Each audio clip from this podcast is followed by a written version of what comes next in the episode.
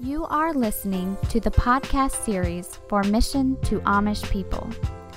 Mission to Amish People is a Christian ministry with a threefold purpose of evangelizing and discipling Amish and former Amish, helping Amish people who leave their communities by helping them transition into the English world, and by presenting the ministry to churches nationwide. You can find out more about Mission to Amish People by going to their website at w w w dot map ministry dot org. Today's message is an audio conversation entitled The Fivefold Appeal to be Justified by Faith Alone. This is part two of three. You know, there's, there's one thing I have noticed recently. There's one thing that sets Christianity apart from religion. And when I say religion, I mean every religion, like uh, um, Hinduism, like Islam, like, uh, you know, there's actually a couple thousand religions in the world. Uh, there's one thing that sets Christianity apart from that. That is humility. Um, religion seeks to appease God with one's well-doing or works or whatever. Uh, Christianity is is admitting that we cannot appease God and receiving a free gift from a God, from a gracious God. You know, we ha- in order anybody in order to receive a gift, we have to be humble. Sometimes it's not easy to receive a gift. Um, when when we don't feel like we're worth it, it's hard to receive a free gift. And that's why it takes humility. So remember, if you have a religion that requires you to somehow appease God, to somehow find favor in in God's sight through your well-doing, it's just a religion. It's not Christianity of the Bible. Bible Christianity, it offers a free gift that you have to humble yourself to receive it. All right. I have a question that's kind of maybe a little different, but I'm wondering if you can address um, how works, let's see, if if a child is brought up to try to please their parents by good works, by pleasing them by works, does that play into also maybe later on when we're trying to deal with our salvation? Is it more difficult for us to receive the Father's love and understand that uh, we can't buy God's love, and, and yet having been raised maybe with strict parents or something, might that be more difficult? Can you address that for us? I think Lydia has a bit Very good, uh, very good question, and I think it obviously plays into um, the way we look at salvation. I mean, it, you know, just uh, as a son growing up, I I was, uh, you know, I it was performance driven in in a, in a, in more ways than one. Whether you were at home or at school, uh, if you had good st- good scores, you got stars. If you didn't, you didn't get a star, you know, just little things like that. We were taught and raised to to believe that if I do it right, I will earn the price. And if I don't, then then I won't earn the price. And I, I'm, I'm sure, I mean, and then there's the pride factor. I mean, we like to look at ourselves as pretty good people, you know, that I could do something for God to please him. And, and, uh, but when we go to, um, the prophet Isaiah, and he makes it so clear that even our good works are as filthy rags. And if, and if our good works compare to filthy rags, then, then all of a sudden we realize that, uh, when it comes to salvation, it's not performance driven. It is a free gift that we did not deserve, that was completely Uh, paid for uh, when Christ died on the cross. Yeah. And as Christian parents who are supposed to represent God the Father to our children too, it's important for us to make sure we're more like God, that we have his attributes and feelings and we and are holy. And that just like we love when God says, good job, when we know he's pleased with us, our children need to know that the parent is in charge and the child is to honor and obey his parents. But also that the child needs to know that the parent is going to love that child even when he messes up. And we're going to help train them to walk in the right way. Because if the child sees that in his own father, who's a sinful human, his picture of God could be a lot different, knowing he's not some cruel slave master, but he's a loving father who is his father. I like that aspect of the unconditional love for the child. I'm thinking of our own experience. We had a, a child that was um, having a rough time during her adolescent years, and she uh, was, uh, well, in a, on the verge of self-destruction, and uh, she said she just kept hearing her mother's voice say, I love you, I love you. And uh, I think that even though we don't always, and many times we may not agree with what our children do, um, we still need to say, hey, we love you. We can get together. We can get through this together. You know, I'm on your side. Let's let's do it together. I'm I'm on your side. And lots of times, if if our children understand that we love them unconditionally, even when they mess up, and even and and I believe I believe plays into the humility, because we want our children to look perfect. We want our children to look like they're not. Um, you know, maybe not even human. You know, we want so good to look so good, and for us to let our children make mistakes and, and not cover up, and yet be right there with them, not to embarrass them, but to put our arms around them. Um, that's what God does for us, because how many times have I messed up, you know, and if he wouldn't have been there to just pick me up again and, and uh, set me on the right path, you know, I wouldn't be even where I am today. So I think that's really, really important. Amen. Remember, we'll try to have a conference call on the first Sunday of every month from now on. So next time we might discuss that family article that's in the Amish Voice.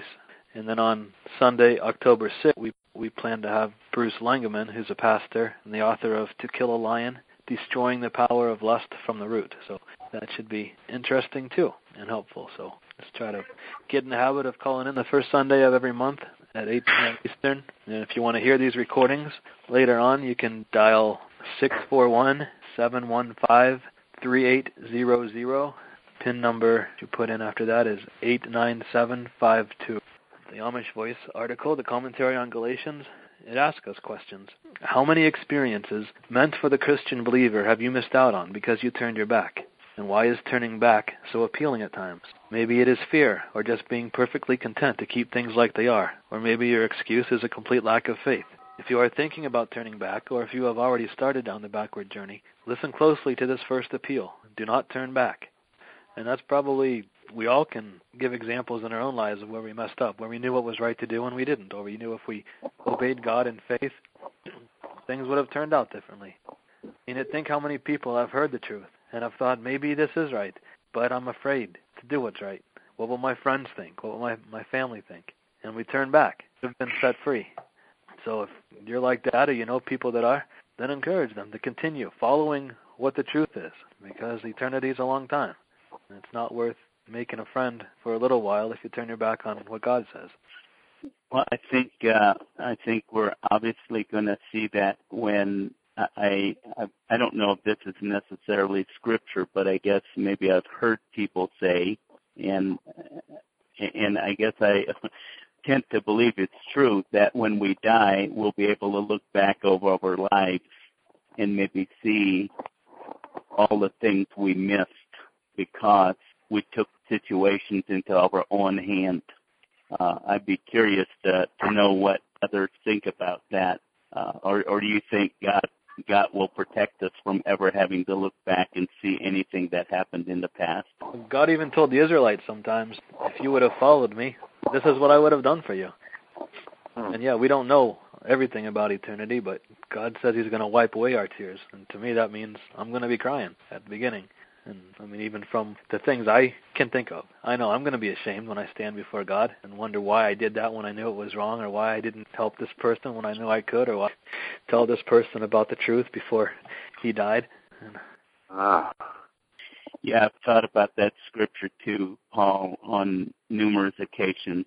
Um, we think that the moment we leave this earth, we are immediately in in heaven, and everything's going to be Uh, perfect and, and holy and righteous, but there's going to be that moment between the grave and, and eternity when something will be shown to us that will cause us to to cry tears. Yeah, I don't think there can't be anybody that can stand before God and think that we're worthy to go to heaven because of us. We're going to all be ashamed and realize how sinful we really were. But then that's when the justification by faith comes in. When we realize God, we're not worthy. We don't deserve to go to heaven. But then we see Jesus, and we see his hands and his side, and we know that we trust in him. So we don't have to try to get in there on our own, because we can walk in with him. So why would you want to go any other way when you know it's the wrong way? This passage in Galatians is not just for the Christians who are turning back to works, but it's also for the unbeliever. And the Amish Voice says the unbeliever is characterized by two significant traits. Number one, the unbeliever does not know God. This means that he does not know God in a personal way. God's Spirit does not dwell in the unbeliever, filling the unbeliever with the fullness of God. The unbeliever does not experience God's divine nature, presence, assurance, care, love, life, power, confidence, or provision. So that's the first part. The unbeliever can try, but he's always missing something inside. He doesn't have confidence in God. He doesn't have confidence in, and how can he, if he doesn't know the one who is our righteousness and sanctification and redemption and wisdom? One of the scariest and saddest passages in the Bible to me is the one that Jesus says, "Many will come to me in that day and say, Lord, Lord, have we not done these works and cast out demons and done miracles in your name?" And he says, "Depart from me, because I never knew you." These weren't people that hated God. They thought they were following him. Right. Right. Mm. They thought they were doing what was right. They thought they were pleasing God. They were standing there following him while he was doing the miracles. And yet they did not know the truth. They thought they were going to be okay without doing things God's way, without being born again. And it's going to be a surprise to them. And imagine if you're in that situation where you're going to church, you're doing what you're supposed to do, you're doing what you're told to do, you even read the Bible and pray, but you've never been born again. You don't have that assurance and joy and peace and love that God promises. Don't wait until you stand before him and be surprised. But Paul says, make your calling and election sure. Examine yourselves and see whether you're in the faith. Amen. Amen. Figure it out now, or too late. Yeah, I uh, over the years, I have asked my own children at times uh, to examine their hearts and and just uh, recount the time that they came to Christ and gave their lives up for him. And I wanted to hear it from them. I wanted them to to examine their, you know, themselves. And, and make sure, and and I think that's something that uh, the Apostle Paul was very clear on. Each one of us needs to do that. Uh, it would be it would be very, uh, like Paul said, a very sad day to go through life, and, and then in the end find out that that we had never really had that assurance, that uh, new birth take place in our lives. Anybody want to share how they became a Christian? How they were following false ways and learned the truth? I might, I might interject a little bit with uh, something. When I first became a Christian, I would uh, I would often have doubts. I mean, Satan would bring doubts to my mind. You're not a Christian. Look, you just bummed up real bad. You goofed up, and I'd be back down on my knees asking Christ to come into my heart again to forgive me. And I said, well, I'm a Christian now. If I wasn't, I am now. After a while, I realized, you know, Satan is pulling my, he, he's just trying to make me doubt and rob me of my assurance, which clearly the Bible gives me assurance. You know, even Abraham was accounted righteous because he has faith in God. He believed God, and it was counted to him for righteousness. And uh, I finally told the devil, I said, no, I know I'm born again. I didn't ask Christ into my heart. I trusted him to be my Savior. I know I'm born again. You know, he's going with that stuff somewhere else. And uh not bragging on me or anything that I've done, but Christ saved me, and, and he, he's leaving me alone on that point. Thank God for that. Amen. Amen. I think, yeah, for me it was just uh, uh, I had always been a good person. I I looked at myself as, as a good sinner. I, I would never say that I wasn't a sinner, but I was a good sinner, and I measured myself by others who had done sins a whole lot worse than I ever did, such as murder and commit adultery and and um, you know things things that that uh, people do that end up in penitentiary. I measured myself against them, and so I considered myself um, as as a good sinner. But I remember the day that uh, uh, the man that shared the gospel with me um, was trying to help me understand that there's no such thing as a good sinner, that we've that uh, we don't measure up to God. And I remember thinking of my Uncle Albert, uh, who was a deacon in the Amish church, and I, I I thought of all people, he would probably be on the front line of getting into heaven. I looked up to him. Uh, he was sort of a, uh, a mentor in my life.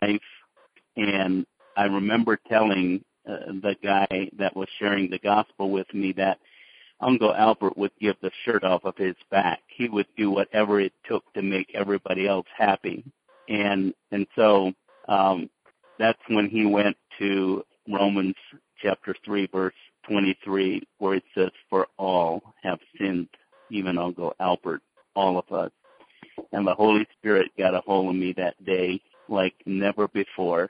And it was at that moment that I felt, um, I, I saw it. I mean, my eyes opened up, and there was nothing I could do.